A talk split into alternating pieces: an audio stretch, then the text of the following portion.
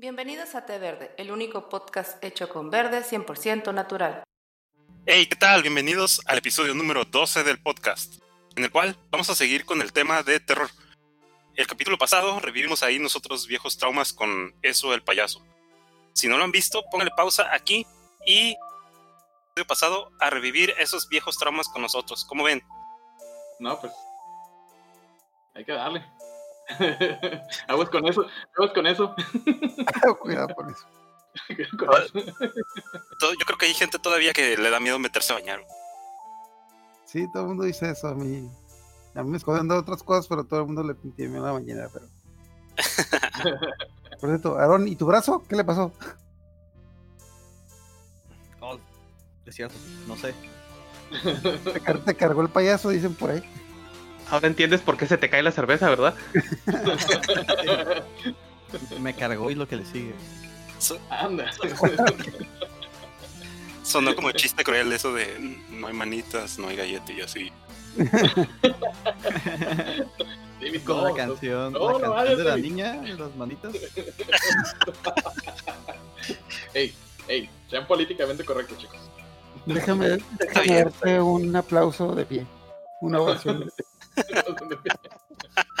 Chócalas.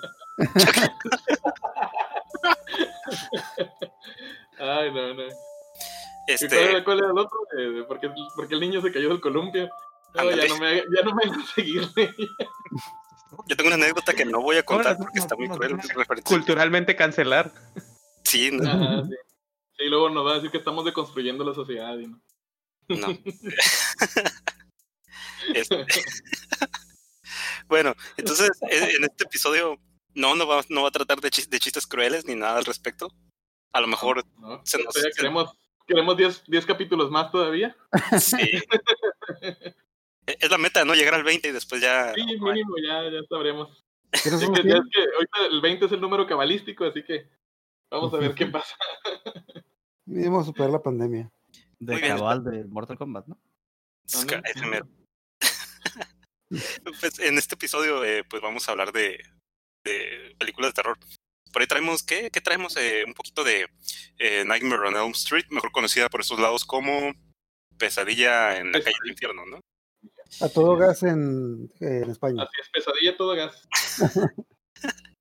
Y vamos a hablar de The Witch. Bueno, Poncho va a hablar de The Witch y Aaron, si alcanzamos por ahí, va a hablar de Scary Stories Told in the Dark. Y por ahí alguna otra cosilla, ¿no? Ya, ya Um, veremos si hay tiempo. Ajá, sí. Ah, va a ser no, sorpresa. Muy bien. Eh, y saben que el, el episodio pasado no lo, no lo mencionamos, pero eh, ahí vengo yo de metiche, ¿no? Con lo de la historia. Vengo a aburrirlos un poco. No, no, no, no, no pasa nada. No, para, para hablar un poquito de... Porque una cosita que mencionábamos el podcast pasado era que, eh, pues, muchos tienen en su concepción como esta cuestión de que el cine de terror es nada más como que sangre, ¿no? Que es, de hecho, uno de los géneros de, de, la, de las películas de terror. Pero en general, películas de terror, eh, hay un chorro de diferentes géneros, como, pues, ahorita vamos a platicar, ¿no? ¿Qué les parece un poco de eso? Me parece muy bien. Claro Muy bien. Este, de hecho, cuando estaba viendo esto de los géneros de, de las películas de terror, encontré una cosa muy curiosa. Por ahí, este, el, la- la- el cine de terror se, se remonta a, pues, realmente a los albores del, de la- del cine o de la cinematografía. Eh, más o menos a los años de 1890 aproximadamente.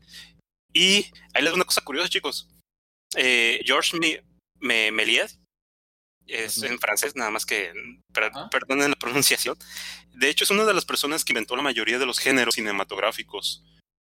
Eh, por ahí en, la, en, una- en un portal que se llama Fotogramas, dice que incluso él también inventó el porno, pero pues Ah, Entonces le debemos mucho a ese muchacho.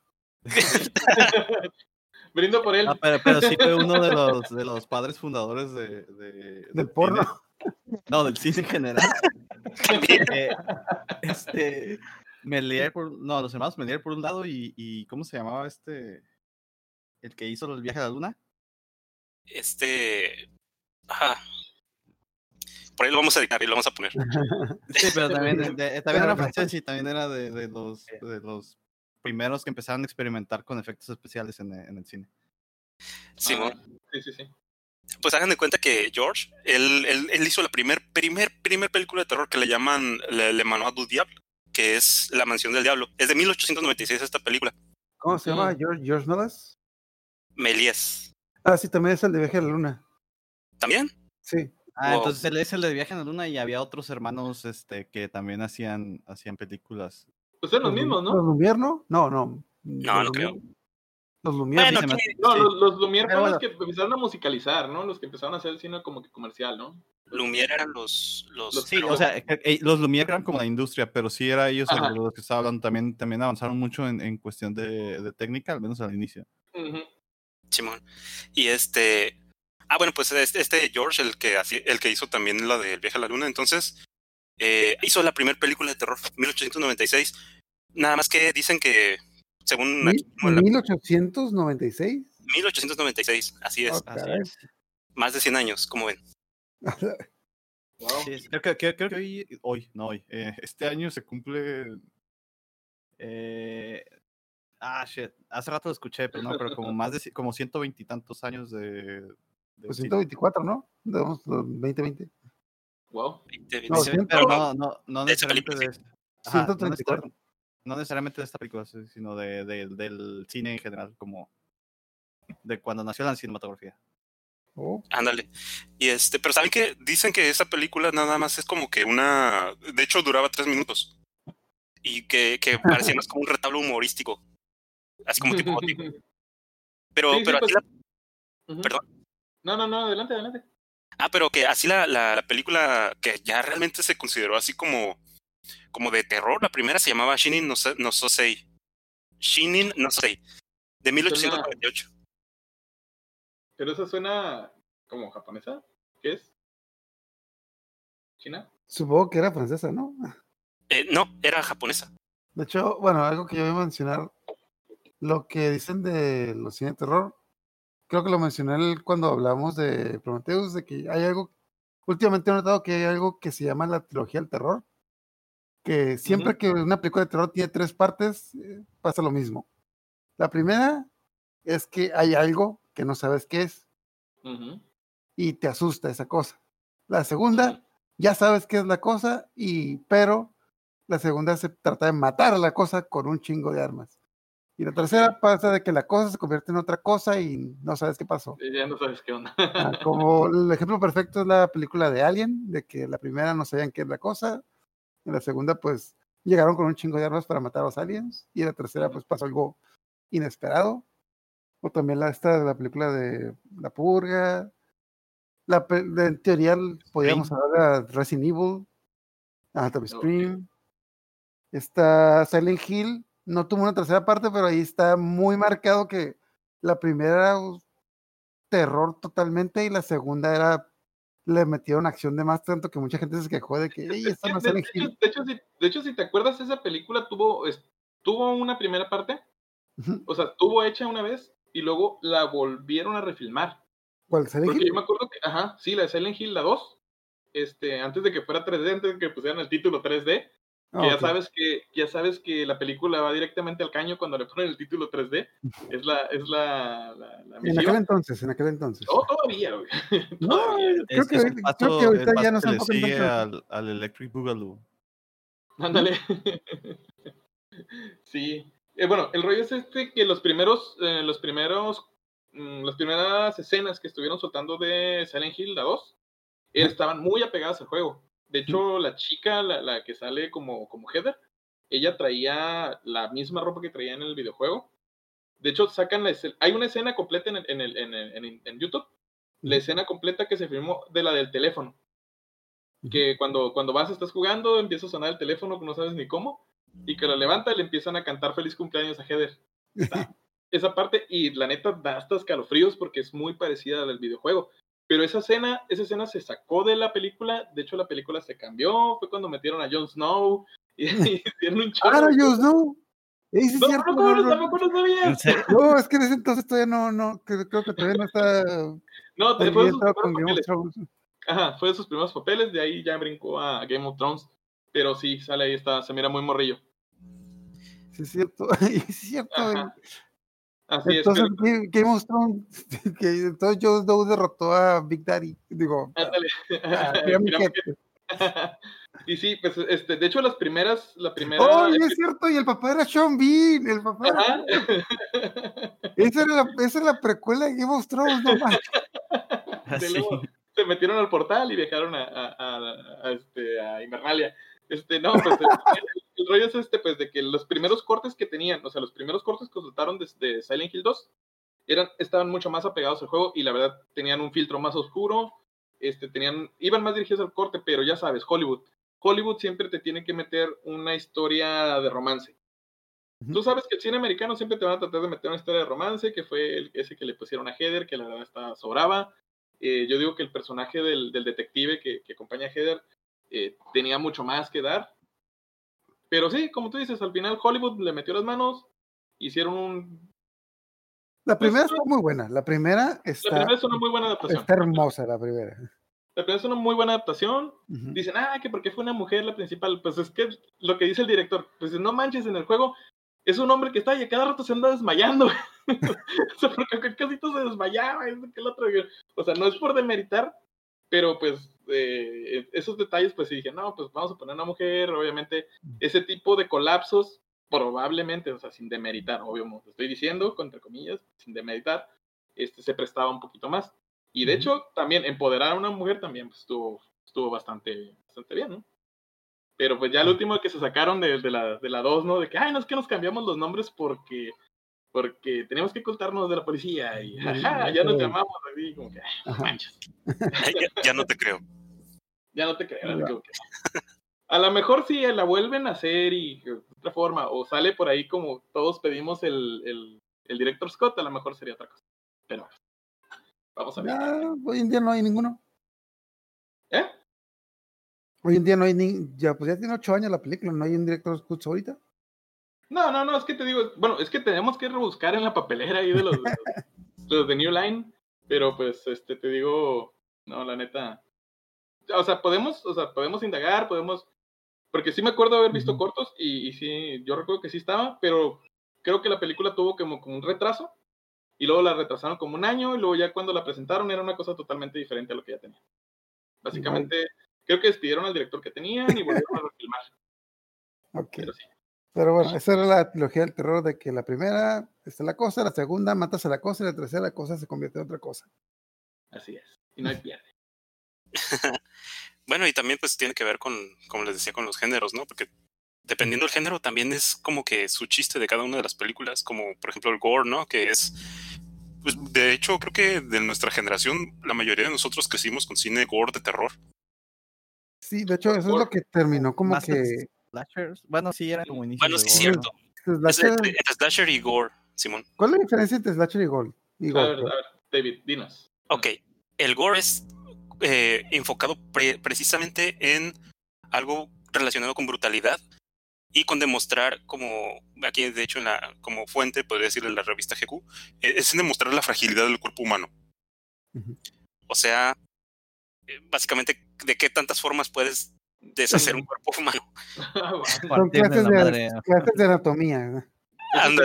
Eso eso entraría que en el gore. En el gore sí es como ¿Y el pues, las películas de, de Evil Dead Evil Dead es el, el ejemplo así como que pf, gore Gore, No, ajá. no, mucha gente dice que Bill Dead era Gore, pero no recuerdo muchas escenas por ahí. No, pues oye, tenía, La- tenía sí, violaciones, tenía amputaciones, tenía. Pero le volvió a crecer el brazo. de todo. ¿Cuál le volvió a crecer el No, brazo? pero es- eso ya fue, eso ya fue, ¿cómo se dice? En, en la versión extendida y mejorada, de acuerdo a mi opinión, de, de, Evil de Evil Dead. Ajá. ujú. Sí, bueno. este Bueno, bueno, ¿y el Slasher? ¿Y el Slasher? el slasher se supone que es una, un, un personaje, eh, un villano, que te persigue y que lo hace eh, con, a- a- co- acompañado de un aditamento como tipo cuchillo o algo que, que básicamente hace slash. O sea, Mm, sí. O sea, una sí, sierra tiene eléctrica. ajá, Simón. tiene que, que ondear, ¿no? Acá tiene que mover. Tienen que escoger su arma que es el Mm. villano que, que camina y aún así alcanza a los a las víctimas, ¿no? Ah, exactamente. Este, Jason Jason. Es el ejemplo. ¿Alguien llegó a jugar el videojuego Viernes 13? Yo sí. El de, el de sí, sí. No, no, no, el de que se No, lo hace no. un año o dos. Ah, ok, entonces no. Ah, Ese David, el, el de, Nin- el de Nintendo, obvio, tú, el sí, que le no. de papel a Jason. sí. Esta era la onda. Era, No. seguramente eran piedras, no eran piedras, pero parecían Yo bolitos nunca le entendí ese juego, de hecho. Nunca pude salir del lago ni, o lo que Es sea que, era- que era fuera el objetivo.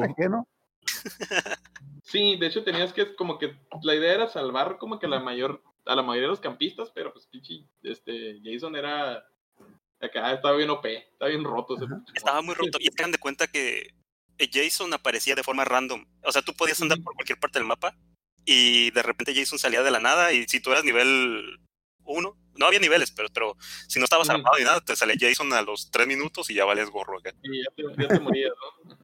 Sí. Bueno, bueno, de hecho, de lo que hablaba es del juego nuevo, porque ahí sale como que, como tú puedes usar a Jason, sale la explicación de por qué Jason los alcanzaba a los campistas. Porque si tú usas a los campistas, lo único que tienes que hacer es huir, pero si usas a Jason, te puedes teletransportar, te puedes meter entre las sombras, puedes. Eh, no, ¿con qué tra- Tiene un montón de habilidades y tú dices de Puedes que. ver, gracias- ver a través de, o sea, puedes ver a Ajá, través de sí, las sí, sí. O sea, Era, discípulo de Orochimaru, entonces. Casi, Casi, casi.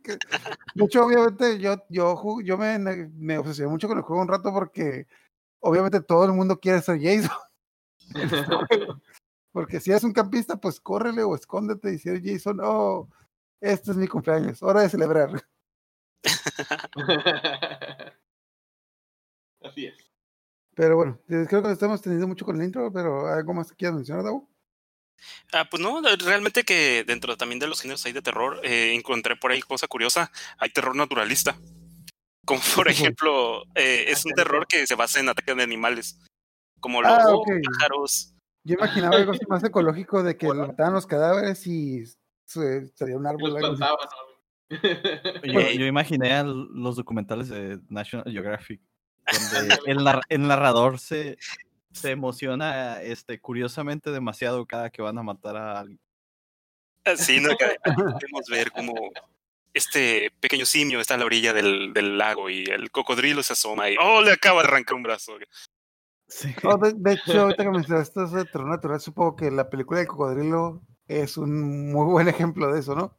Sí, también las de piraña y las de. De hecho, la, la The película sí- Bird. Es- ese, ese, ese, la del cocodrilo está bien curada, porque aquí es donde entra el, el, el, el rollo de las traducciones. El spoiler, sí. Ajá, de que creo que la película eso se llamaba Lago En inglés se llama, ah, en inglés se llama o sea, la- el lago Ajá, tranquilo. la- el lago tranquilo. Y en español, el cocodrilo asesino. Ajá, sí, sí, porque, o sea, eh, ahorita, pues todo el mundo sabe que es un cocodrilo, Cocodrilo, pero en inglés la idea, creo que hasta la hora de la película, ajá, sale no, cocodrilo. Casi, casi al final, ajá, casi al final. no, o sea, no, de hecho, la- una- casi la mitad, ajá, de tú- cuando tú- se, cuando se come el oso. ajá, todos, o sea, todos pero- sabían que era algo que, algo que mataba a la gente en el lago, nadie sabía qué era. Exacto. Y aquí en español el cocodrilo. El cocodrilo asesino. De hecho, me acordé de la película esta de Cloverfield. Ajá. ¿Alguien vio la, la Cloverfield Lane, la segunda? No, porque la neta vi la primera y, y me aburrió Bueno, que estuviera total. tanto así. Cloverfield era la avenida Cloverfield, ¿no? Sí, Sí, Avenida. Cloverfield. Bueno, total. La cosa es de que en Estados Unidos, eh, bueno, en el póster de Latinoamérica sale un gran spoiler de la co- de lo- cómo termina la película. Entonces tú te quedas de que, ah, sí, claro, eh, tengo la gran duda de qué pasó ahí, pero en el póster de Latinoamérica sale, el, digamos, como que el final de la película. sí. Damos el spoiler, digo que ya a esta altura ya lo podemos dar, ¿no? Sí, ¿no? Ah, Sí, bueno, la cosa es sí. de que en la película No es de como que alguien vaya a ver Cloverfield. La, la, la de Avenida Cloverfield está la chica, está la chica que no sabe si está en un búnker y un tipo la tiene secuestrada el búnker porque afuera hay aliens. Pero está la duda de la chica que tiene de que si realmente afuera hay aliens o es que el tipo está loco y la tiene secuestrada. Pero en el póster de Latinoamérica la tipa con un alien en el fondo, entonces al final de la película la, la tipa descubre que sí, sí hay aliens. Ajá, entonces ese es el, ese es el giro, ¿no? Ajá. Ese es el giro del argumento, pues, de que sale Ah, y- de, de que sale y no hay nada, no hay nada, de que, ah, sí, pues era pura locura. Pero como ¿cuál es la, que frase que sale- dice la morra? ¿Cuál es la- frase de la morra? Así como que, oh, shit. que por cierto, Ramona Flowers. Sí, Ramona Sí, Flowers. así es. Oye, ah, hay también otra, otra que me acordé. es, ¿Se acuerdan cuando salían las películas de terror en, en, en Canal 5? Que Claro cuando, te, cuando te mandaban a, a comerciales, que te ponían, no, que ya volvemos. Y te ponía la siguiente escena que iba a salir cuando, cuando volvieron de comerciales. Siempre te spoileaban bien machi. No sé. O sea, bien emocionado viendo la película y así como que, ya volvemos. Y pum, te ponían acá cómo mataban al malo. cosas así. Según para no dejarte con, con la Ajá. expectativa, pero el spoiler. Ajá. Sí, o sea, te Pues, spoileaban así como que entonces me acuerdo que una vez así le hicimos como que, no, no manches. Es que creo que realmente la cultura del spoiler vino como que en el 2005, 2010. Y antes era como que realmente antes la gente no, no se esperaba que lo sorprendieran o no se molestaba tanto por eso. Pero como que a partir del auge de las redes sociales y internet ya como que la gente empezó a hablar de que no, no, no, no hagan spoilers de ese. Bueno, a lo mejor ya no digo nada porque ya me conocieron mucho en la prueba por Sí, razón. sí, pues que me acuerdo que, que, que, pues, yo digo que desde que empezó el, el fenómeno del blockbuster en México fue cuando ya empezamos a como que a voltear un poquito más a los spoilers, ¿no? Como que, eh, no manches, tengo tanto tiempo esperando. Pero antes como, pues, no todos teníamos cable, no todos teníamos un acceso a, o sea, ciertos, pues, cada quien en lo suyo, ¿no? Pero ahorita ya que, es, que es, todo está más unificado, yo digo que es cuando ya te das cuenta y que solo hay- gente que nada más se mete a spoilear nada más por ver el mundo arder y eso, Ajá. eso sí, eso sí me arde. De hecho, lo que, la que recuerdo que- que es el spoiler más clásico es la de Soler Green, que en Ah, el sí. trailer de la película te sale el final de la película. En el tráiler. Incluso creo, creo que había también los la publicidad decía la frase de, de Soylent Green. ¿En serio? Ah, Sí, se supone que ese es el, el, el- el giro acá. Se supone que sí, sí, pero en el mismo trailer te lo dicen. Eran otros tiempos. sí, pues sí, eran otros tiempos. Antes la Sí. gente no se agüitaba por los spoilers, aguantaban más. No, es que por realidad ya- antes la gente ya le había leído los libros, pues, y ya sabían a qué iban. Ve- le yo- preguntas a alguien, oye, ¿ya leíste ese libro? ¿Qué es un libro? ¿Qué? ¿Se come un libro? Así es. Oigan, y por último, eh, ¿algu- ¿alguno de ustedes ha visto la película de eh, Holocausto Caníbal? ¿O Cannibal Mm, Holocaust? Yo lo he buscado por todas partes y nunca la he encontrado. Yo tampoco, yo Porque- tampoco, sin embargo, un- uno de... Ah, no me acuerdo. No me acuerdo exactamente, pero recuerdo que alguien hacía claim que tenía esa película. Ah, pues Eh, es que hagan de cuenta que ese es el, bueno, y- ah, perdón, sí, no, continúa. ah, que ese es uno, uno de los últimos géneros de, de terror que también existen, falso documental, que sería como tipo también la bruja de Blair, cosas así. Fíjate. Rick. Rec, La Bruja de Blair, pues Cloverfield también es un falso documental. Ujú. De hecho, la que más me gustó de falso documental es la de Chronicle, no recuerdo cómo la en español, pero a mí esa película me encantó, la de Chronicle. No la considero terror, pero es, es más de acción, pero es muy buena. Muy bien. Pues vamos empezando, Ricardo. Ok, pues bueno chicos, este, yo dije, pues si vamos a ver lo del cine de terror, pues vámonos a ver, vámonos a los iconos, ¿no? Y normalmente, Y puso ahorita- así. Ajá, dije, eh, sí, de aquí soy. no, pues vamos a hablar como que, digamos, de algunos de los primeros personajes que fueron, eh, que, que están bien incrustados en el imaginario colectivo, ¿no? Que estamos hablando de un El tipo de personaje. Psycho. Ándale, sí es cierto, este, ¿cómo se llama? El Bates, Norman Bates. Michael, ah, sí, no, No, Norman Bates, ajá. Este, deja, deja, deja busco porque esto, esto se amerita darle la, el, el- este, ahorita vamos a, a- vamos a editar esto porque sí, estaba buscándola, pero no me he encontrado. Era Barney. Barney y el dinosaurio. Ándale. Sí, es que tengo que buscar esta canción. ¿Qué es lo que no? La cancioncita de la movie, la letra. Ah, sí, sí, sí. sí, porque pues tiene que ser. Ajá, sí, pues Sí, sí. aquí está, aquí está. el doblaje no era muy bueno. Mm, No. De hecho, algo de los de los de los, esos, los, los personajes Es, lo, la, lo curada que no sé si en la- las películas en inglés, porque no me acuerdo haberlas visto bien, este, en inglés todas así, eh, no, no recuerdo si la canción era continua, pero algo que sí denotó mucho en las películas en español es que esa cancioncita siempre le cambiaban la letra y a veces Sí. que no rimaba, a veces que sí le, la- sí le trataban de meter, meter un poquito de... Le, le, le- le trataban de meter un poquito de, de, de- ¿cómo se dice? De, de rima. Quería que, tuviera un poquito de rima, pero pues ya después... No, no, no, no. De hecho, de hecho, yo me acuerdo bien, la canción en español decía, eh, no sé si quieran que les ponga ahí, pero decía, 1, 2, ya viene por ti. 3, 4, cierra la puerta. 5, 6, mira el crucifijo. 7, 8, no duermas aún. 9, 10, nunca dormirás. Ándale, bueno, tú ya te la subiste. Bueno, de hecho, la de Nunca Dormirás creo que lo que no le cambiaban, pero sí recuerdo que de una película para otra, o sea, como el típico, en las series de televisión, el típico capítulo de relleno donde te ponen el resumen de la temporada, es que cuando los doblan en- al español vuelven a hacer el doblaje porque no tienen como que, o los derechos sobre el doblaje anterior o algo así, o, Ujú. o te hace más fácil, o, o le cambian la voz a algún personaje en español y ya no queda la voz anterior, entonces vuelven a redoblar. Sí, sí, sí, eso, eso pasa cada rato. Y luego últimamente que, que en estos grandes pleitos que han tenido, ¿no? De las, de las, de, doblajes. eh, pues eh, este personaje que ya está en el, pues, el imaginario colectivo, que básicamente siempre se anunciaba con esta, con esta melodía, unas pequeñas niñas saltando la cuerda, cantando esta canción que decía, 1, 2, ya viene por ti, 3, 4, cierra la puerta, 5, 6, mira el crucifijo, 7, 8, no duermas aún. 9, 10, nunca dormirás. Y pues el que siempre se anunciaba con esta era básicamente Frederick Charles Krueger, o mejor conocido para los amigos como Freddy Krueger.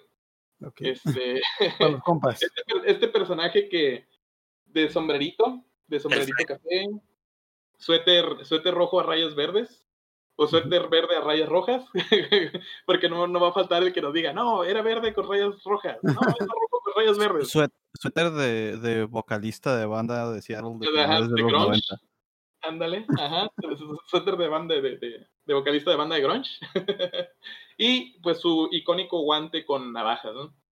Este, pues esta historia, la mayoría creo que ya la conocemos, creo que igual eh, la trama principal es eh, también, creo que lo hemos soñado, pero ya la, ya, ya la, la conocemos, voy a dar un poquito, un poquito Lo más conocemos como el hombre de tus sueños. Ándale, ajá, el hombre de tus sueños. Así es, de todos. Este, voy a tratar de, vamos a dar un poquito el contexto de la película, porque la verdad son muchas películas, son muchas las referencias, es mucho lo que tienen. Y pues digo que igual, la, este, igual que Ascor, vamos, me voy a enfocar un poquito más en los detallitos curiosos, porque creo que, la neta, el que no sabe de Freddy Krueger ha estado viviendo bajo un hoyo. Seamos sinceros. Póngale, pausa y váyase a, a- a Wikipedia. Así es, porque... Que una, una película, la O que o de que perdida, ya las vio todas. O de perdida que vayan a ver el episodio de Los Simpsons donde parodian este. Mm, Elm como los- de hecho, muy completo debo- este episodio. Que debo confesar que realmente es mi única referencia a las películas porque yo nunca he visto ninguna película de Nightmare on Elm Street. ¿Quién nunca viste la trilogía de Canal 5? Mm, La miraba que la pasaban, pero la neta nunca me animé a verlas porque estaba muy aburrido. No, sí, de hecho sí también. de- eh, yo recuerdo haber visto primero la película, pero yo obviamente ya cuando vi la- el capítulo de Los Simpson, no, pues me morí de la risa porque ya sabía a quién iba, ¿no? Este, y espero que Ay. mucha gente haya tenido el mismo concepto. A Jardinero Willy. Así es. Pues digo, la primera película este, se llamó eh, Nightmare on Elm Street, Que básicamente eh, fue una... Lo quisieron, ya, lo quisieron mover a un estilo de película, era, fue una de las primeras películas slasher, que ya fue lo que mencionó David, que es un personaje que persigue a otro personaje, normalmente adolescentes, este, adolescentes calientes, este, Oh, sí, ¿eh? adolescentes calientes que no respetan el, el- el sexo premarital. El Este, delicioso. Para ajá, nuestras sí. nuevas generaciones, el delicioso. El delicioso, el muele carne. El rico suave. este, pues sí, eh, algo, algo, si algo comparten los, este, si algo comparten los, los asesinos slasher es que no soportan el sexo premarital. Ellos dicen, antes muerto que, que, que sexo fuera el matrimonio. Así que, este, aguas. no duden que se lo van a encontrar un domingo este, pitando su carro alrededor de la alrededor de la glorieta y la Pero este, bueno, eh, tuvo varios títulos, pero la mayoría los conocemos como Pesadilla en la calle del infierno. esta película está considerada como eh, englobada en, lo que es el, género de terror. También fue considerada, pues, por su presupuesto, eh, pues fue un presupuesto relativamente bajo. Este fue considerada como clasificación B. ¿Cómo que presupuesto bajo les alcanzó para Johnny Depp? Oye, pero es que Johnny Depp ahí no lo parecía ni su mamá. Ahí su mamá todavía lo negaba. Ahí era Juanito Profundo todavía. Este, esta, esta película fue filmada en 1984. Eso quiere decir que, pues, por lo menos yo ya tenía un añito de vida. Creo que la mayoría de ustedes ni siquiera habían nacido. Así que ni siquiera, este, ni siquiera producida en Estados Unidos y pues dirigida por este director llamado Wes Craven. Que Wes Craven, la verdad, es una institución en esto del cine de terror. La, en, otros, en otros capítulos del podcast, fuera del aire, estuvimos platicando de una película que yo me acordé mucho, que fue la de Gente detrás de las paredes, o en inglés se conoció como The People Under Stairs, o Gente debajo de la escalera. Que, que está catalogada como cine cómico terror, humor negro terror, este, es una película muy buena también. Igual luego hablamos de ella. A cierto punto, las últimas películas de Freddy Krueger también entran en ese género, ¿no? Sí, sí, así es. Es que mm, ya fueron, al momento ya fueron un, fueron tantas películas que ya no podía, o sea, tú ya no lo podías ver de una forma seria, ¿no? Ya tenías que jalar otro público, ya tenías que ofrecer algo más, que fue, es como esta triada que estaba platicando Asgore, estuvimos platicando fuera del terror, este, igual ahorita, ahorita, este, Ascor, para que me apoyes en esa triada que, que acabas de sacar. pero la cosa, luego, primero aparece la cosa, luego matas a la cosa y luego la cosa se transforma. Ya después, así es, se transforma en otra cosa totalmente diferente. Eh, pues digo, fue dirigida, producida y escrita por Wes Craven. Y pues, básicamente, pues digo, todos estamos. El primer género que se pudo, que se pudo decir que, que, que se pudo hacer de esta película dirigida era la, como más o menos como la casa encantada, porque la protagonista de esta película vivía en la casa donde vivía Freddy. O sea, que podría decir que ahí tuvo algo que ver, ¿no? Que, estas fuerzas, estas fuerzas que no descansan y están ahí, ¿no?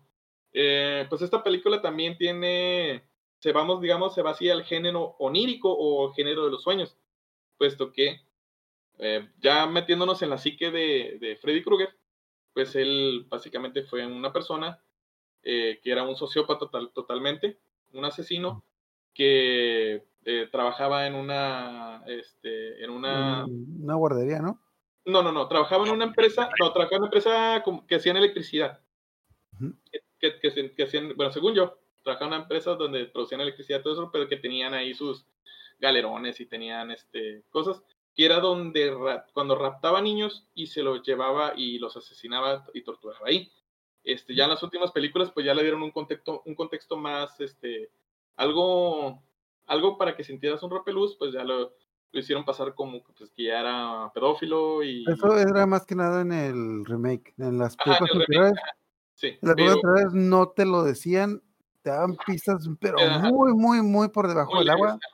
Porque, ah, bueno, a pesar de ser una película de terror, creo que en ese, en ese entonces la pedofilia era muy tabú en, en los 80 no, existía, no existía. era como que. no, eh, este güey mata niños porque matar niños es malo. Pero violar niños, no, eso, eso, eso es más malo, no, no, no, no es tan malo. Sí, pues le digo, esta, esta, esta película fue básicamente considerada como una de las primeras películas del género slasher de las que se conocieron con un, con un villano que te, que te perseguía y pues más que nada donde te perseguía eran tus sueños, ¿no?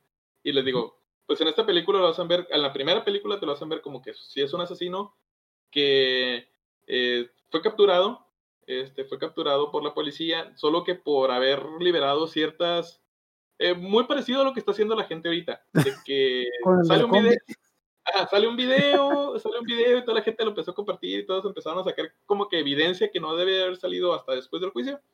Y pues por estos malos manejos de evidencia, este Freddy Krueger quedó, quedó libre. Pero como que cierto, la gente del pueblo, pues era un pueblo chico en el, en el que vivía, este, para, pues se quedaron, ¿no? ¿Qué vamos a hacer? Pues vamos a tomar justicia por nuestra propia cuenta. Lo que hicieron, acorralaron a, a Freddy en las calderas donde él trabajaba. Este, lo que hicieron, llenaron todo de gasolina, hicieron un camino hacia afuera y le prendieron fuego. Es por eso que nuestro personaje eh, aparece como totalmente descarnado, como quemado. Ajá. O sea, Es- o sea, que es como el de la combi, pero sin prenderle fuego. Ándale, nomás eso les faltó, la verdad. Ya viéramos ahí, a- oye, te vas a morir acá en los sueños, ¿no? Está. No, no, es que el de la combi no violaba niños, o sea, Ah, no, ese no, ese. pero sí me ha tocado, sí he escuchado noticias de que en México, cuando agarran a un violador de niños, pues mejor que lo agarre la policía que lo agarre la gente, porque No, si lo agarra la gente, no, los, no, No, lo llega eh, vivo. créeme que a esos cuando los agarran en la cárcel les va peor, pero eso, eso ya es otra cosa. Este, Sí, Al bueno, menos llegan vivos. mm, pues bueno, Ah, sí, ¿no? no, creo, creo que eso es lo último que, bueno, creo que es lo primero que quisieran los vatos, pero en fin. y sí, pues ya le digo, ya esto es básicamente eh, lo, que él- lo que está haciendo Freddy es tomar venganza, con, obviamente con lo que más te podría doler tú siendo padre, que son tus hijos, este, to- tomando venganza, quitándole, quitándote lo que más quieres y, le- y una parte de ti, que son tus hijos, y pues donde más, donde no puedes, este, donde no puedes eh, defenderte, más que en tus sueños, ¿no? Esta es la premisa principal de, de Pesadilla en la calle del infierno. Eh, obviamente hubo otras secuelas. La principal, la principal historia es, obviamente, Freddy Krueger atacando a los, a los chicos en sus sueños, pero se dan cuenta que hay algo, mm, algo que lo puede hacer tangible, que es eh, aferrándote a él en tu sueño y despertando eh, en- al momento de que haces eso, puedes traértelo, puedes traértelo ya a la a- vida a- real. a- a la vida real y pues obviamente ya es vulnerable porque simplemente pues es, es una persona quemada, ¿no? Este, ¿qué es lo que puedes hacer? O sea, te lo traes al mundo real para que te pueda hacer daño de verdad. No, de hecho, él puede Ah, sí. daño en tus Pero sueños. también. Ajá, él, él puede, Oh, hacerte daño en tus sueños. Y, y- pero como tú no lo, o como él seguía en tus, sue- en tus sueños, pues al momento que despertaba, pues ya no, lo- ya no, no era tangible. Y, y, pues obviamente, pues si te, te rasgaba en sueños, pues amanecías con los rayones en, la- en el estómago, todo eso, ¿no? Eh, pero ya una, en un golpe de suerte, la protagonista de la primera película, lo que hizo él, este, que tuvo un altercado, él la alcanzó a herir, pero ella al momento de salir tomó su sombrero y cuando despertó, pues se dio cuenta que tenía el brazo herido, pero también tenía el sombrero de Freddy Krueger en las manos. Así que dijo, ok, esto es lo que va a hacer, lo que voy a hacer, me voy a preparar, voy a tener una trampa y me lo voy a traer. Y esa es la premisa principal. Y pues ya volviendo a las demás películas, la segunda película es, es la de La venganza de Freddy Krueger, que es de ahí, eh, fue donde se tomó ese cliché, ¿no? De todas las películas. Siempre la regresa, venganza siempre de- vuelve. Ajá, la venganza de, como que Star Wars 2, la venganza de, de Darth Vader, este, la venganza, este, Terminator 2, la venganza del Terminator y cosas así. Ah, pues, básicamente fue esa. Ahí ya tenemos a otro personaje, de hecho ya el, el personaje principal no es una chica. Que eh, esta, esta película tiene una, una cosa bien curiosa, que tiene una, muchas referencias homoeróticas muy gruesas. What? Tienen que verla, ¿no? Yo cuando la vi dije, "Mm". tiene el baile ochentero, o sea, el baile ochentero más icónico de los ochentas, o sea, el baile más ochentero, ochentoso de la ochentacidad. Sale ahí. ¿MC Hammer? No, no, no, ese cambio ya es noventa, es no- noventero, no, es no, no. Ajá, no, no, no, no. Este, vamos a ver si podemos poner un, un, este, un clip ahí, por lo menos un GIF. No, súper, súper cringe. o sea, te das cuenta que dices, "Mm, si yo hubiera hecho eso en los ochentas, la verdad, no, no, me- no me hubiera sentido orgulloso. Ya sé, ya sé, payaso de rodeo. no, casi, casi. Pero todavía más, todavía más humillante. O sea, es otro personaje que les digo, vamos a, a retomar más o menos algo así como lo de la casa, lo de la casa encantada, porque ya la, la protagonista principal pues ya no vive en esa casa después de después de la muerte de sus amigos y su novio y su mamá y la supuesta el supuesto regreso porque ahí te dejan. La primera película ahí te deja colgado de que mm, te dejaron con un con un con un gancho muy parecido al de al Inception. No sabes si está soñando, no sabes si ya es la realidad, pero la película termina así. Este. Bueno, ya la segunda película, pues es de un adolescente que se cambiaron a la misma casa, pero pues obviamente empezó a tener problemas. Eh, en, en no sé qué ritmo quiso tomar esta película, la verdad, porque, pues, creo que los primeros muertos que fueron ahí fueron unos pájaros suicidas que salieron ahí. Dos periquitos que se escaparon de una jaula y explotaron en el aire. Oye, en la segunda, en la segunda es donde Freddy se quiere meter al cuerpo de un tipo. Así es, donde quiere poseer al, al, al- ajá, o sea, por eso les digo que ahí quisieron tomar más o menos como el género de casa encantada, podría decirse así, de al- del alma que no ha descansado y, y- y quiere poseer a alguien, que es donde exactamente se mete el cuerpo de, del protagonista. Fue una película bien lograda, pero sí se salió un poquito más del estándar. Digamos que a mí, de todas las que he visto de Freddy, esa es la que se hizo más rara. Sí, estaba muy rarilla, este, sí, así es. Y pues bueno, y esa, esa más o menos fue la que estuvo un poquito diferente, pero ya las siguientes, las películas consecuentes ya entraron más a lo que fue mm, una especie de humor negro con terror, que eso ya más o menos fue la tónica que empezaron a tomar, o sea, este sea, cliché. La Sí, el de tercera las es la de, la de los Dream Los, Warriors, los ¿no? Dream Warriors, así es. Los tipos que así es. se, se se juntan en empiezan, sus sueños. se empiezan a preparar, se empiezan a preparar en sus, para, para, para poder atacar a Freddy Krueger en sus sueños y dirigidos por obviamente la, la, pues, la protagonista de, la, de las primeras películas, ¿no? Ajá, la tipa tenía poderes psíquicos, algo así, ¿no? O no, Ajá. no, no, no me acuerdo. Así es, teníamos poderes psíquicos, este, ma- más o menos por ahí se va, ¿no? Y ya las siguientes películas es como que la, la película 4 es la... De hecho, creo que ahí empezó la, empezó esta, la, em- empezó, empezó la cosa de que, que en cada película, al principio de la película mataban al protagonista de la película anterior y te presentan al nuevo protagonista y así.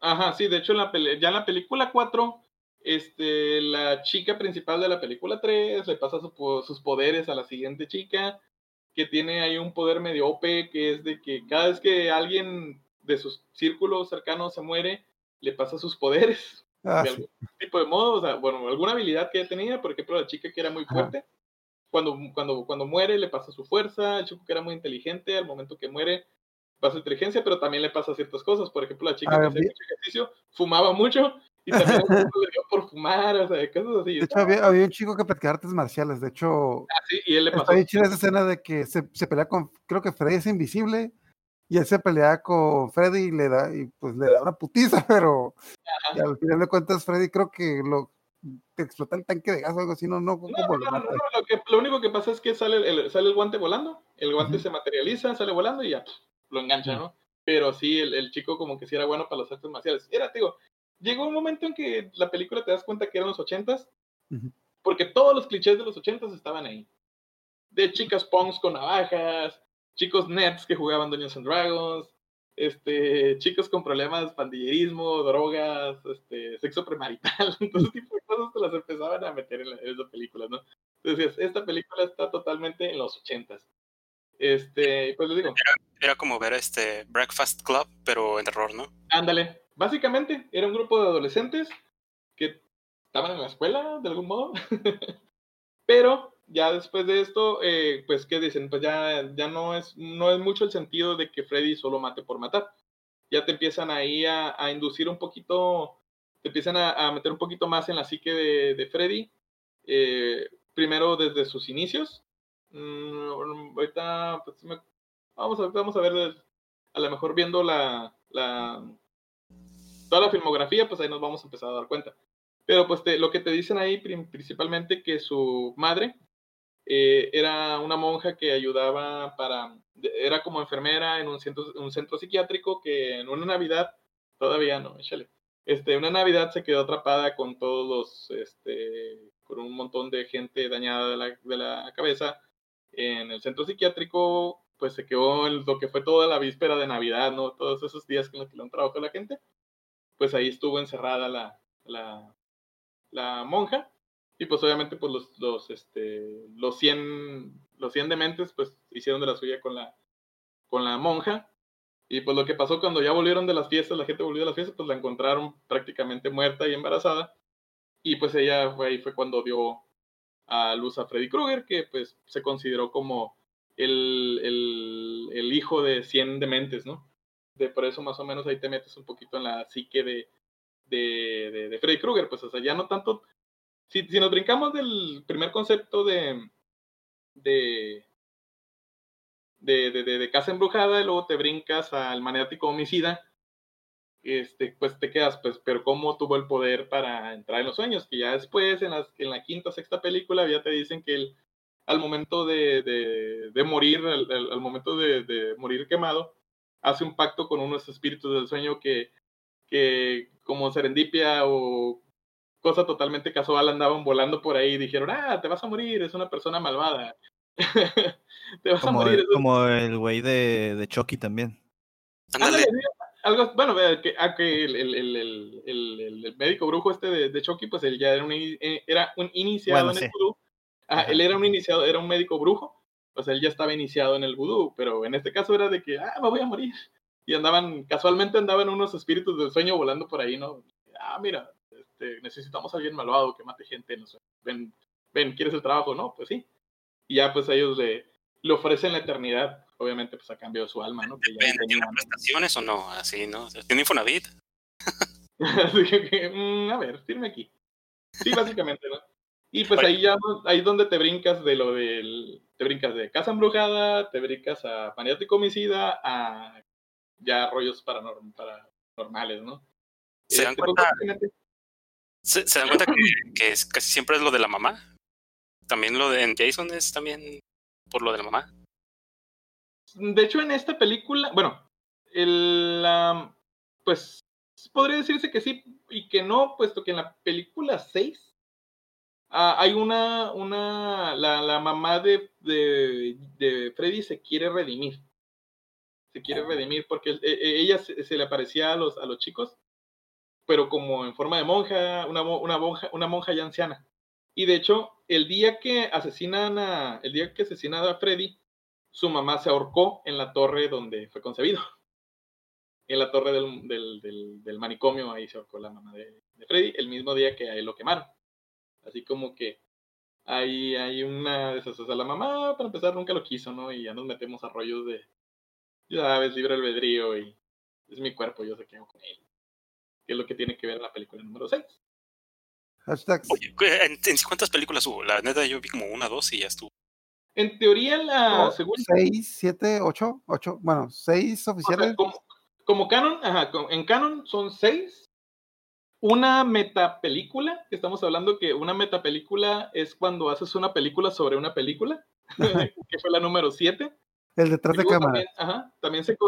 Así es, es, no, no detrás de cámara, sino como que una, una película que filmas con los actores representando, o sea, con los actores representando que estuvieras haciendo la película. Estamos hablando que en la séptima película, que creo que se llama La, la Maldición de... La Maldición de Freddy Krueger, según yo, así se llamó en América no era la nueva pesadilla, ¿no? No, bueno, no, sé no, no, no, no, no. la número 7 creo que se llamaba así, la, o la nueva pesadilla o la pesadilla de Freddy Krueger, algo así se llamaba, no me acuerdo bien.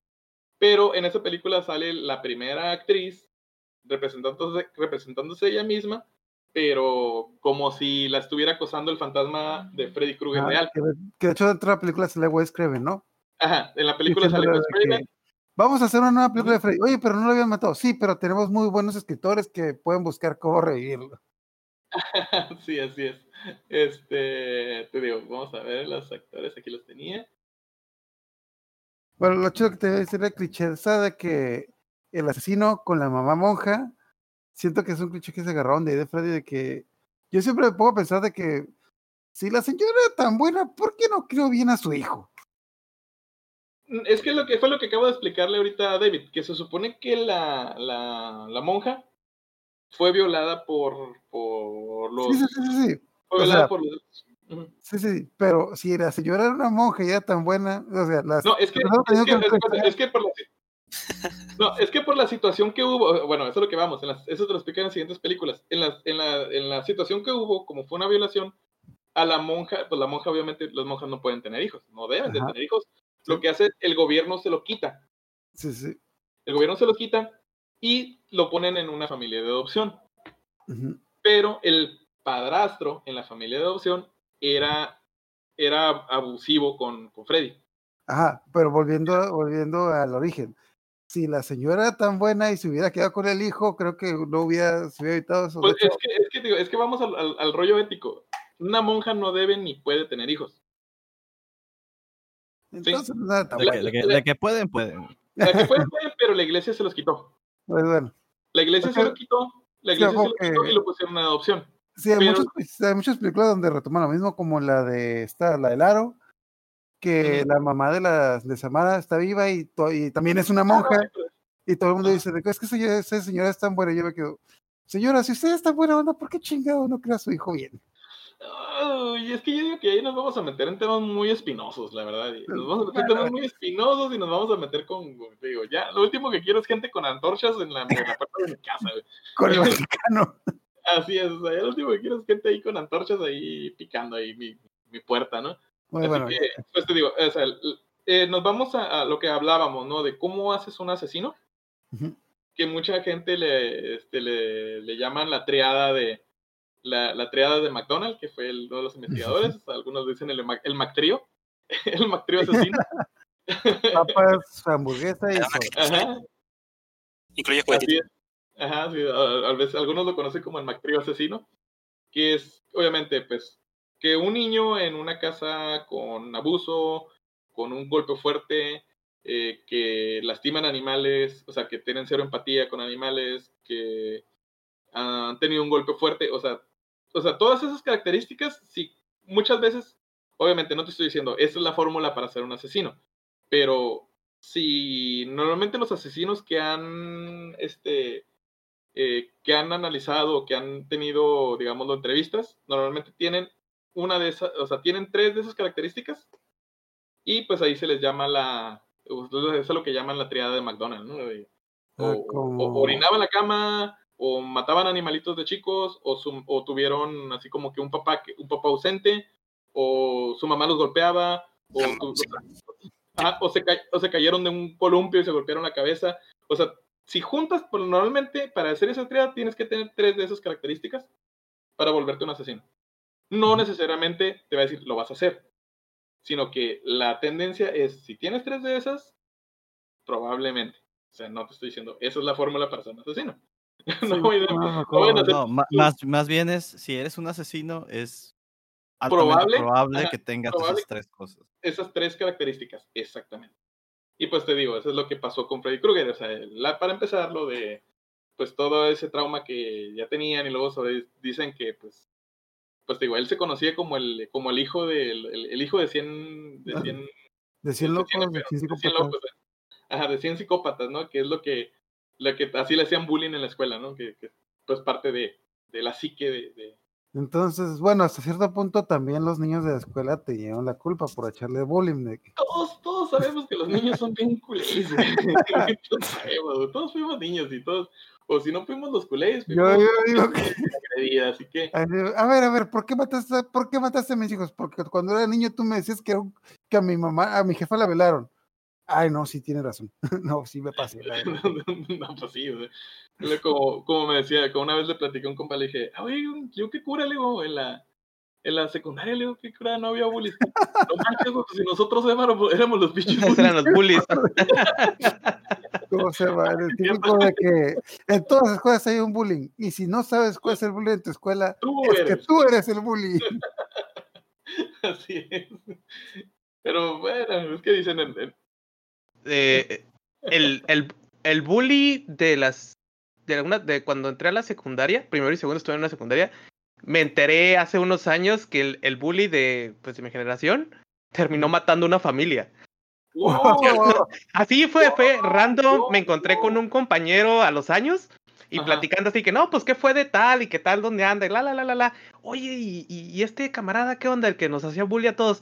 No, pues está en la, está en la cárcel. ¿Cómo que está en la ca-? Pues mató a toda una familia. A la onda. ¡Órale, güey! Esa- Mató a la familia de que, mató a la familia de que le respondió. Qué bueno que yo nunca le respondí. Oye, y esa historia, no sé, este, tú, David, tú que sigues la cotorriza. No sé si te acuerdas que, que hablaron de una historia muy parecida hace unas semanas. Sí, de- en el video que era que el, el, el parricida de no sé qué fue mi compa, El- algo así. El parecida de Tlalpan, algo así se llamaba. Sí, hasta pasaron el. Ajá. el, El, pusieron el- el póster, recorte, ¿no? El recorte del periódico. Ajá. o- Oye, o- o sea, sé que ya es la tendencia. Wow. Así que, chicos, si Sí. tienen hijos, cuídenlos bien, hablen con ellos, platiquen. Si son Díganle, agresivos. díganle, no seas bully. No, no, no es nada fácil, ¿eh? O sea, me refiero a, a, a- a crear un hijo. Sí, Ok, sí, sí. Dile, hijo, mira, si tú lo buleas a alguien, el día de mañana va a venir a matarte a ti y a toda tu familia. Y yo no quiero que me maten, así que trata bien a tus compañeros. Sean Sí. empáticos, sean empáticos, mas no sean sus amigos. Porque ya al momento que se vuelven sus amigos, pierden toda la autoridad. Y eso no es bueno. Bueno, volviendo al tema, De- ¿no? Porque estuvo hecho, muy ah, interesante. Sorry, eh, pero Sí, sí, Poncho. digo, no es, no es de bullies, pero sí es medio, medio de terror. No sé si te acuerdas, Poncho, eh, una vez que estábamos en un semáforo ahí por la, creo que por la 10 y, y 20 de noviembre, y que pasó un vato vendiendo paletitas de esos güeyes de, que acaban de salir del, del, ¿cómo se llama? Del, cen- del centro, ¿no? De Ajá, del centro y eso. Este. Y, y que, que pasó por, por un lado del carro y nos, y nos pregunta que si queríamos paletitas y, y le, le dijimos que no y, y dijo como algo así como de ¿qué pasó Aaron? o no sé qué. Y fue como que. Y así fue como que, ¿what? Y, y que me preguntaste, ¿lo conoces? Y yo, no, o bueno, no me había fijado, no, pero lo volteé a ver y no lo conocía, entonces no sé por qué, de dónde salió ese vato, ¿no? Pero tal, pero tal vez era uno de esos compañeros perdidos de, de la escuela. No, pues está creepy. ¿eh? está creepy la cosa. Que ahora entiendo por qué te fuiste a Tijuana. Sí, Oye, no, güey, se está escondiendo, no digas dónde está. Mañana ya fuera acá con unas paletitas. Con las paletitas. ¿Qué onda, Aaron? Ya me dijo el poncho dónde vives. pues bueno, chicos, sí, le digo, meternos ya en así que de Freddy Krueger, la verdad, a lo mejor, pues digo, es- tenemos un tema muy, muy, muy, este, tenemos un tiempo muy, muy escaso, la verdad. Esta, esta semana fue muy intensiva porque me puse a ver películas, me puse, a lo mejor, por esa pregunta, a lo mejor no estoy diciéndoles todo lo que debería decirles, pero, este, eh, todavía no hago muchos ruiditos ahí. Sí, de, de todas las películas que Es que hizo Freddy- Krueger, ¿cuál te Ajá, cuál te está la bien, mejor? Mira, a mí me gustó mucho, obviamente la primera. Ujú. Me gustó Dream Warriors. Dream Warriors me gustó, estuvo ¿Es la, padre. el Dream Warrior es la que agarra las habilidades de los demás o...? No, no, no, no, es la primera donde empiezan a prepararse para los años, donde Oh, sale sí, el, sí, chico que no habla, que trae Sí. broncas, de, la, la chica drogadicta, el morro que, que estaba obsesionado con los títeres, eh, el, el morro que, el, el morro morenito que no sé cuál era su... Su No, gracia. no sé cuál era su- no, no sé cuál era su problema, no sé si está- Para, para, la Ajá. época, para la época de la película, ser moreno era, era su.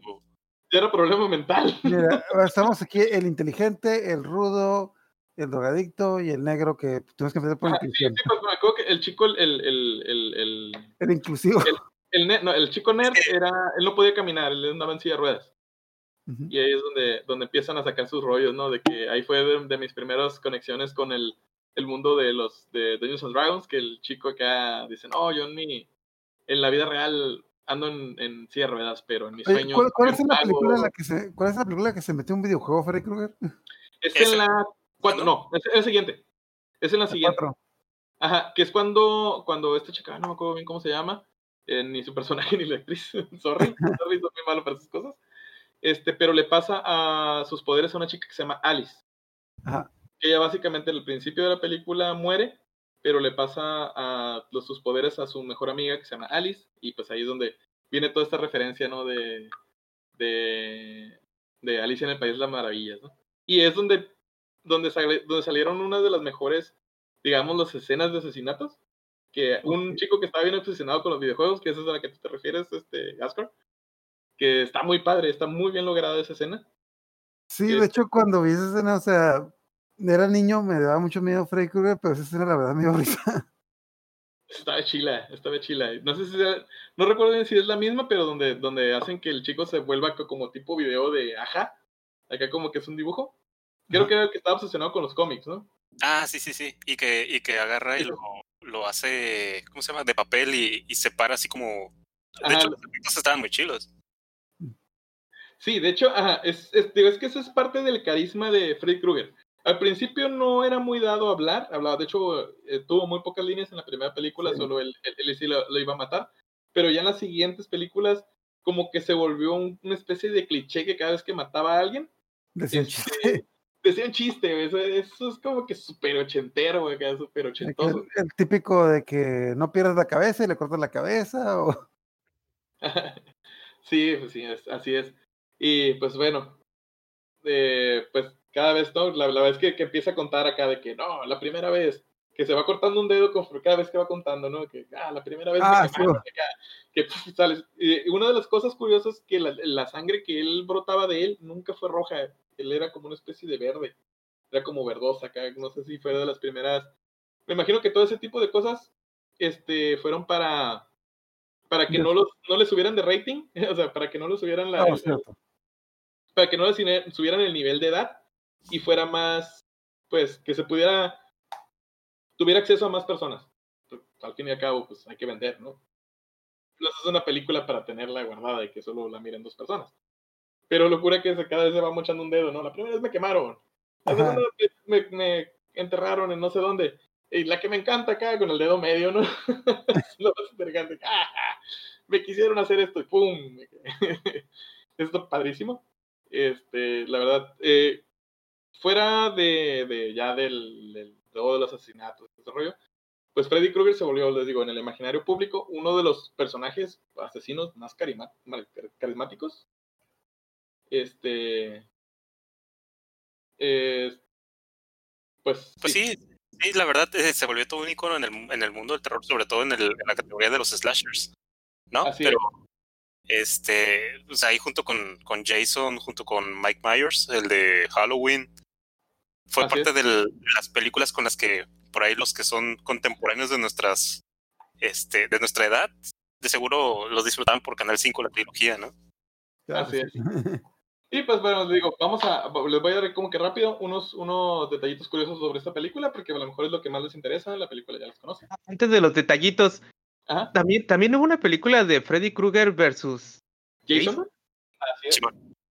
De hecho, sí, de hecho esa película está catalogada, como, todo está en el canon, en el canon de las películas de... De hecho, sí, en, el, en la película 9 de Jason, cuando termina de, de Sí, hay viene una la frase, referencia, ajá, hay una al final de la película está la guerra de Freddy que se lleva la máscara. Y era porque iban a hacer la pelíula. Pero tardaron De hecho, no tenía 10 ninguna años. relación. No, es que de hecho no tenía ninguna relación. Fue muy parecido a lo que pasó con la de la película de Depredador 2. Que cuando Cuando se sale hace el, el school el de... cráneo, ajá, el cráneo del, del xenomorfo. Este, que de ahí básicamente salió la idea, ¿no? Que todos los, todos las empezaron a hacer esa teoría, ¿no? De que, ah, eso quiere decir que a la larga va a haber una pelea del depredador y el alien y todo esto. pues, básicamente pero es ese, que la- ese- ese- ese detallito de la, de la, de que sale la mano de, de, de, de Jason, digo, de Freddy llevándose la máscara de Jason, solo fue un detallito que le hicieron. Yo te O digo, sea, tengo lo toda la semana. Tengo, toda la semana leyendo sobre esto. Un Este. Ajá, fue como una especie de homenaje, pero igual, la gente, la, o sea, la, la, la mente de la gente empezó a volar y dijeron, ok, esto sería una buena película, vendría bastante, porque toda, toda la gente se emocionó. Y pues de ahí fue donde nació la idea de, de enfrentar a, a Jason versus Freddy Krueger. Y pues sí, de hecho, es una película que más disfruté. Eh, sobre todo una escena donde están en el, en el lago. Esa escena está súper lograda porque son tres cosas. Es como que la triada de las películas de terror. Muere un adolescente, mucha sangre y tetas. no sé si ustedes lo recuerdan, chicos, que la chica está como que nadando bajo del muelle. Nomás se ve que entra el machete de Jason por las tablitas. ¡Pum! Le rompe la cabeza, se le encaja en la cabeza, chorro de sangre, la levanta y se le ven las chichis. y luego la y se vuelve a morir. ¿Y qué película es eso? Esa es la de Freddy, eh, Freddy versus Jason. Ok. Sí, así que en esa escena tienes englobado lo que es el cine del slasher. Todo. genial, genial. Y con eso crecimos. Así es, una genialidad. güey. Bueno, de hecho, ahorita que mencionas eso, algo que yo recuerdo, pues, como dices, la mayoría las vimos en Canal 5 las películas, y la mayoría de las películas yo las vi eh, eh, censuradas. Y cuando yo vi las películas censuradas, no censuraban la violencia, censuraban los desnudos. Sí. Hasta las 500 que yo llegué a rentar una película en Blockbuster de Viernes 13 o de Freddy Krueger y me di cuenta de que, oye, esas escenas no salen en Canal 5. ¿Por qué? Este, fue como cuando yo este, me enteré que, que las películas de ficheras realmente tenían desnudos. Las pasaban en la tele todas editadas, digo, obviamente todas este, sexosas, pero, pero menos de la mal, mitad. mal editadas, Pero ¿no? menos de la mitad. Pero yo pensé, yo pensé que así de malas eran, ¿no? Entonces así crecí, así crecí toda la vida, ¿no? Hasta que, hasta que una vez fui a un bar y estaban poniendo una película de ficheras así nomás proyectada en el fondo y vi que salían desnudos y, oh, shit, me explotó la, la mente. Ah, por, por cierto, un, un, un, este, un pequeño espacio aquí, un saludo a nuestro amigo Alex Hunter, que él es, colecciona las películas de ficheras. Wow. Le encantan, tiene, tiene en VHS. Un saludo, Alex. Me encanta tu colección de, de- cine de ficheras. Está. Luego vamos a hacer un especial de cine de ficheras. No, no, no, no. no. Desde el, desde el plagio de, de- ¿Cómo se llamaba la de. La de tres, ¿Cómo se llamaba la película? Tres nacos asaltan Las Vegas. ¿Cómo se llama? No sé, güey. Dicen, dicen, o sea, dicen que pues fue una. Que a lo mejor la de Ocean Eleven fue un. Un este. Un rip Plagio de esa película. Ajá, un plagio de esa película. Ven, ven. Sí debemos hacer un, un especial de cine de ficheras. Yo considero que fue la decadencia del cine mexicano, pero bueno. Sí. Sí, de hecho sí. Sí, los, los Pero 70 de- no, solo de, no solo del cine, pero, pero sí. Ajá. Pues bueno, chicos, vamos a los detallitos curiosos de las películas de Freddy Krueger. Este, principalmente Freddy Krueger está basado en un compañero que tuvo Wes Craven en la primaria, que era un chico que lo molestaba y lo cortaba con hojas de papel, que ¿Qué- han cortado con papel, la verdad sí es este, está- creo que el vato le, sí le decían Freddy y fue por eso que se quedó, siempre se quedó con ese nombre. Y también, aparte de que el, el look que traía el, el Freddy Krueger, creo que lo vio en, un- él lo vio en un personaje, en un vagabundo cuando él tenía como 10 años. Así que son cosas que se quedaron marcadas en su psique y fue por eso que dijeron, vaya, si esto me repugnaba a mí, pues vamos a, vamos a, a ponerlo, que todos sientan eso, es lo mismo que yo sentí. me repugnaba el Eh, vagabundo. Ajá, sí, no, es que hay vagabundos que sí están muy creepy. Sí. Aunque, aunque te digo, a, a veces pasa uno por aquí que tiene el abdomen de Jesus acá. de, Jesus sacramentado. Y dije, oh, esos cuadritos ya los quisiera, pero pues bueno. Este, el concepto de, de, de Freddy Krueger que tenía Wes Craven era un poco más violento. Y de hecho, el, el, el- los bocetos que hacía era que a través de su piel se podrían ver los, los dientes como si, o sea, como si toda la carne se hubiera pegado a los huesos. De Pero, hecho, creo pues, que en el remake sí le pusieron ese look. no, de hecho se le viene la casa, la cara parece, parece testículo, güey. Que En todo- el, el 2010. Sí, sí, Sí, que no, es que sí, sí, sí se le ve como que verdaderamente quemado o sea, en el 2010. Sí, sí, pues, pero mm, se me hace que está, está más creepy la, la- y se me hace que la, la- es la por la por la cara de este de ¿cómo se llama el actor? Este de Robert Edlund. Y ya, ya, él ya tiene cara de loco, creo que ya, ya, ya lo vemos y vemos a Jason, o sea, no, no, no, digo, a Jason, a Freddy, perdón. Este, vemos a Freddy, pues, o sea, él ya es, pues, este, Robert Edlund es, es este, es este Freddy Krueger. Bueno, vámonos a, va- vamos a seguir. Y pues, obviamente, pues no se le pudo dar este look en ese entonces por el presupuesto que tenía la, la película. Y pues, eso, pues el maquillista le dijo, ¿sabes qué? Pues no se puede, ¿no? Y aparte, no se vería tan convincente por el tipo de presupuesto que tenemos. Este, dicen que la, en la escena de, donde que grabaron en la bañera, ya ven que ahí es donde está Nancy, está dormida en la ballena, en la bañera, perdón, este, que pues la verdad no es muy recomendable, no es muy recomendable eh, dormirse en la bañera. y de hecho lo dice su mamá cuando se despierta, así como que mija, si no te hubiera matado el, el bicharrajo, te hubieras, te hubieras ahogado tú. O sea, no es recomendable dormirse en las bañeras. Chicos, no lo hagan, si tienen bañera. No esa fue, ajá, esta, No esta lo fue hagan una por gustar. Ajá. Este, esta, esta escena fue una de las que más tardaron en filmar. Dice que más o menos se llevaron unos 12 horas. Que estaban tan cansados así que hasta tuvieron que usar a la doble de, de, de- de esta chica, de Nancy, para, para estar filmando esa, escena, que fue, fue muy pesada. Y si lo recuerdan, Eh, son unas escenas muy, muy, muy icónicas de esta película, ¿no? Está la chica ahí dormida en la bañera y sale la mano ahí Entre las piernas. ah, que te va a aruñar la panela. Ah, ok, dice el director Wes Craven hizo un guion de la cinta en 1981 y se le llevó a los estudios más grandes, eh, grandes en ese entonces, pero ninguno lo quiso. Así que anduvo durante tres años y New Line Cinema fue la que se atrevió a realizar la cinta. Entonces, todos ya conocemos a New Line Cinema, que su, pues, si todos no le erramos, pues su éxito más grande que ha tenido hasta el momento, que llevan una serie de Óscares ahí, pues El Señor de los Anillos. ¿no? Ujú. Imagínense de hacer películas de serie B a terminar haciendo blockbusters ganadores de Oscar. Creo que, que es, es una buena razón para, para seguir apoyando proyectos chicos. ¿no? Pues sí.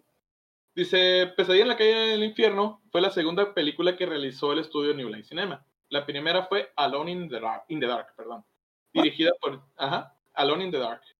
Esa fue la primera peli que, película que hizo New Line Cinema, dirigida por Jack Shoulder y protagonizada por Jack Palance. La cinta tuvo, la cinta, perdón, tuvo un lanzamiento muy limitado en cines y fue recibida muy mal por la crítica. Por lo tanto, por lo tanto se lanzó, se lanzó casi directo a video por lo cual convierte a Pesadilla en la calle del infierno como la primera película genuina de New Line Cinema. Pues. Ajá, vamos a seguirle un poquito, vámonos rápido. Pues otra, pues les digo que, pues por sus límites de presupuesto, antes de comenzar a filmarla, la productora Amart Egg se suponía que aportaría un millón de dólares a la cinta, pero se retiraron varios días antes de empezar el rodaje y el productor Robert Shea tuvo que tratar de recaudar dinero por otras partes.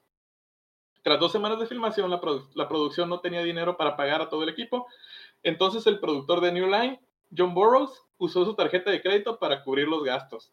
Eso es comprometerse con tu proyecto. Eso es comprometerse con su proyecto, ¿eh? No cosas. Mis respetos. Después de un tiempo, Che eh, anunció un acuerdo con la compañía europea llamada Media Home Entertainment. Subsecuente eh, persuadió a Smart Egg para, para que al final pusiera el dinero faltante para filmar, eh, o sea, 200 mil dólares. Ujú. Ok. Eh, pues es que eso tiene un chorro de cosas. Y pues algunas son. Dice: las escenas de la, de la caldera se grabaron en el sótano de la cárcel de Lincoln Hayes, la cual poco después del rodaje fue cerrada por tener altos, ni- ni- altos niveles de asbesto. O sea que tanto como los presos y los, los, los actores estuvieron Es un Bueno. peligro. Ajá. Este, pues obviamente, pues tenemos una serie de, de referencias en Los Simpson, Ricky Morty, eh, diferentes, este, diferentes programas, ¿no? Pues les digo que ya está súper, súper marcado en el imaginario colectivo, eh, sin pasar de que Johnny Depp, siendo un jovenzuelo, este, fue uno de los, este, De fue los uno de los, protagonistas. de los protagonistas de la primera película y pues ahí Ajá. fue su trampolín. Me gustaría ahondar más en este tema, pero la verdad, le digo, tenemos muy poco tiempo, chicos, Sí. y ya creo que me excedí, pero esperemos que hayan disfrutado, les digo, por la premura, siento que fue todo lo que pude hacer, pero probablemente esté mal. Eh, dejen sus comentarios y pues vamos Pues a va. seguirle, chicos. Pues, chicos, esperemos, esperemos que haya complacido este, su hay curiosidad. mucho que hablar, son muchas películas, Hay pero pues, muchísimos, es que son muchísimas películas, son muchísimas películas, así es. Este, y, pues, pues nomás simplemente la idea era recordar a uno de los iconos del terror en el cine y pues que todavía algunos cerramos los ojos y nos da miedo dormir. Por traernos ese viejo recuerdo, ¿eh? Así es. Primero el payaso y ahora el Freddy. Pues bueno, chicos, este, la verdad sí me, me, me- me encantaría seguir con este tema. Ya, ya vieron que ya nos, nos, nos, nos salimos de la hora, pero que la verdad sí es muy interesante el tema. Las películas son buenísimas, puesto del presupuesto que tenían, que era muy poco, y este, pues es un, fue un buen resultado con lo poco que tenían. Y aparte, como decías, ¿no? Que son este un montón de películas. Pero sí. películas. Son Así un es. montón, son un montón, son un montón, tanto como las películas que están dentro y fuera del canon. Este, pues sí, la verdad es muchísimo, pero espero, espero haber satisfacido un poquito su, su, su duda. O simplemente recordarles un poquito, ¿no? De lo que, con lo que crecimos, con ese terror que crecimos, ¿no? Este, pues, Con lo que crecimos. pues bueno, este, pues chicos, por mi parte eh, fue todo. David, Pues bueno, este, esperamos también que los queridos podescuchas hayan estado atentos aquí y hayan revivido también esos eh, esas noches que no podían dormir viendo a, a Freddy Krueger Sí, gracias, Ricardo, gracias. Gracias, gracias. y bueno, nos estamos viendo entonces, bueno, perdón, escuchando, ya saben que siempre digo Ah. viendo, pero Nos es estamos una escuchando. recordada. Recuerden encontrar a Té Verde en nuestros videos para ganarse una tarjeta de YouTube. Eh, pónganla en Facebook, pónganla en los mensajes, comentarios, denle like, suscríbanse y Ajá. pues tenemos Pero, muchas más cosas que ver. el- ¿En qué minuto y segundo salió? Y el primer comentario va a ser ganado. Sí, de Así hecho, es. que, pues, nos estaban preguntando mucha gente de qué qué es la té verde, lo explicamos en varios capítulos pues cada capítulo ponemos una té verde en, en nuestro episodio en YouTube. La encuentran, pongan en los comentarios dónde está y gánense una tarjeta. Ajá. para que puedan comprar películas de Freddy Krueger. Así Exacto. es. Para que puedan Ah. comprar todo lo que- Ah, Ricardo, te falta tu saludo para Enrique Magaña. Ah, Enrique Magaña. Este, un saludote, campeón. Este, créeme que eh, para la próxima vamos a tener más juegos con figuras. También Muchos, muchos. juegos con más figuras y super figuras. Y también voy a hacer los unboxings, perdón, unboxing de los juegos que ya pedí con muchas figuras que te encantan. Muchas más. Ven, si leemos los comentarios. Así, Bueno. estamos atentos. Por hoy es todo. Cuídense mucho. Nos vemos. Bye bye. Bye. Ay.